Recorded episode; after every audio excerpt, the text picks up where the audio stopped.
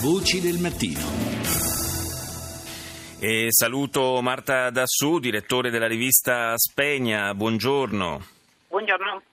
Parliamo di Europa, parliamo di questa Europa a più velocità di cui ormai si parla proprio in maniera aperta. Trova un'ipotesi che trova molti sostenitori anche adesso nel mondo politico italiano. Per molti anni è stato un tabù quello dell'Europa a due o più velocità. Adesso sembra non spaventare più nessuno, anzi addirittura viene indicata come una possibile soluzione. Lei che cosa ne pensa? Ma naturalmente dipende da come questa ipotesi viene declinata. In realtà se ne era cominciato a discutere prima della Brexit, cioè era un modo in cui si sperava di riuscire a mantenere un rapporto con la Gran Bretagna dentro l'Unione Europea, ma appunto in una velocità diversa da quella degli altri Stati membri. E poi va considerato che nei fatti l'Europa a più velocità esiste già. Nell'euro, la moneta comune, ci sono 19 paesi rispetto ai 28-27 senza la Gran Bretagna, nello spazio di Schengen 22 paesi dell'Unione Europea più 4 esterni e così via. Quindi diciamo in parte è realtà e in parte è la reazione con cui i leader europei di oggi tentano di rispondere a una crisi veramente drammatica dell'Unione Europea, che potrebbe diventare ancora più drammatica se le elezioni francesi andassero male, fra virgolette, dal punto di vista dell'Unione Europea, e cioè se Marine Le Pen potesse vincere, cosa molto improbabile ma che non si può più escludere dopo che non siamo riusciti a prevedere né la Brexit né l'elezione di Trump.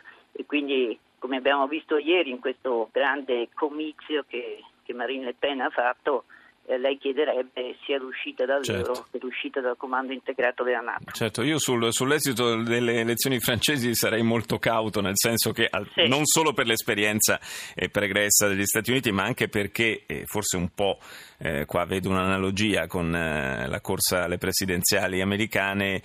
Diciamo che i competitor della Le Pen non è che brillino per carisma, no? e appeal, no, sull'elettorato. No, il candidato Fillon, il candidato della destra, per semplificare, sì, è travolto dagli scandali e non si esclude il fatto che possa ritirarsi. Aveva battuto Juppé nelle primarie, ma oggi è in seria difficoltà. E le speranze degli europeisti sono affidate a Emmanuel Macron, che si presenta come candidato indipendente su una piattaforma pro-europea abbastanza classica, abbastanza spinta. Ora, naturalmente in Francia c'è un sistema elettorale specifico con il ballottaggio, il doppio turno.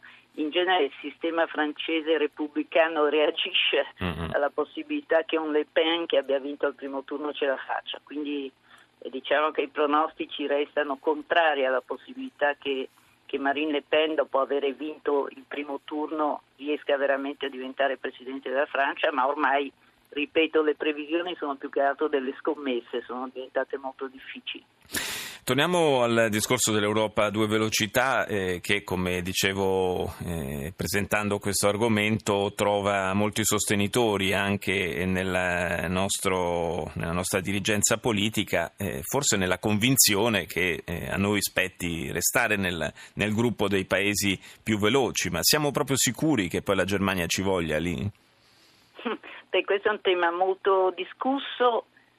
In una ipotesi di doppia velocità, che però non credo sia quella di Angela Merkel, è stata a lungo e tradizionalmente l'ipotesi del suo ministro delle finanze Wolfgang Schäuble, cioè l'ipotesi di un Kerner Europe, di un nocciolo duro molto coeso costruito attorno ai paesi virtuosi dell'euro, e questo per l'Italia che ha un altissimo debito, come sappiamo, e fa fatica a rispettare questa parte dei vincoli europei, sarebbe un problema. Va detto però che questa non è l'ipotesi di Merkel. In questo momento Merkel parla di varie velocità, parla cioè del fatto che su temi che diventano fondamentali perché l'Europa esca dalla crisi in cui si trova e risponda alle ansie dei cittadini, non ci siano paesi che possano frenare del tutto il processo, e quindi ci si può riferire di più a settori come la difesa, dove i trattati prevedono già una forma di cooperazione rafforzata, l'immigrazione, dove lei ha preso una posizione, come sappiamo, molto aperta e dove però i paesi del centro-est sono completamente contrari a un sistema di divisione degli oneri e così via. Per il nostro paese l'euro è il punto cruciale. Io continuo a pensare che l'Italia sia economicamente troppo importante per l'area euro per poter sperare che ne rimanga fuori come battitore libero. Sì, insomma, too big to fall, no? Come dicono... sì, troppo grande per fallire, ma abbiamo visto anche nel caso della Grecia, quando si è trattato di decidere se stare dentro o stare fuori, la Grecia stessa ha deciso di non rischiare, quindi i costi di un'uscita dall'euro sono molto rilevanti. Nel caso dell'Italia sarebbe un costo sistemico. Questo sarà certamente uno dei punti di grande dibattito dei prossimi mesi in quest'annata che vede due appuntamenti, anzi verosimilmente tre appuntamenti elettorali molto importanti in Europa. Grazie a Marta Dassù per essere stata nostra ospite. Grazie a voi.